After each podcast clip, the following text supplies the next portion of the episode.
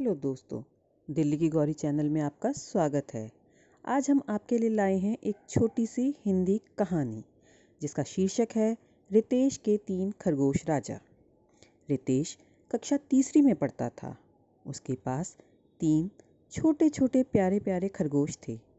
रितेश अपने खरगोशों को बहुत प्यार करता था। वह स्कूल जाने से पहले पार्क से हरे भरे कोमल घास लाकर अपने खरगोशों को खिलाता था और फिर स्कूल जाता था। स्कूल से आकर भी उनके लिए घास लाता था। एक दिन की बात है कि रितेश को स्कूल के लिए देरी हो रही थी। वह घास नहीं ला सका और स्कूल चला गया। जब स्कूल से आया तो खरगोश अपने घर में नहीं थे।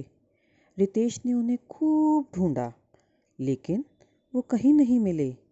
सब लोगों से भी पूछा मगर खरगोश उसे कहीं नहीं मिले। रितेश उदास हो गया। रो रो कर उसकी आँखें लाल हो गई। रितेश अब पार्क में बैठकर रोने लगा।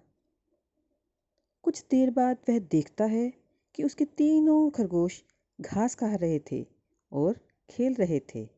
रितेश को बहुत खुशी हुई और वह समझ गया कि इनको भूख लगी थी, इसलिए यह पार्क में आए हैं।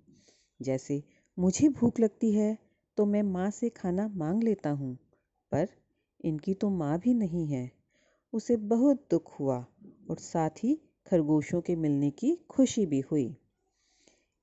इस कहानी से हमें शिक्षा मिलती है कि जो दूसरों के दर्द को समझता है, उसे दुख छू भी नहीं पाता। धन्यवाद।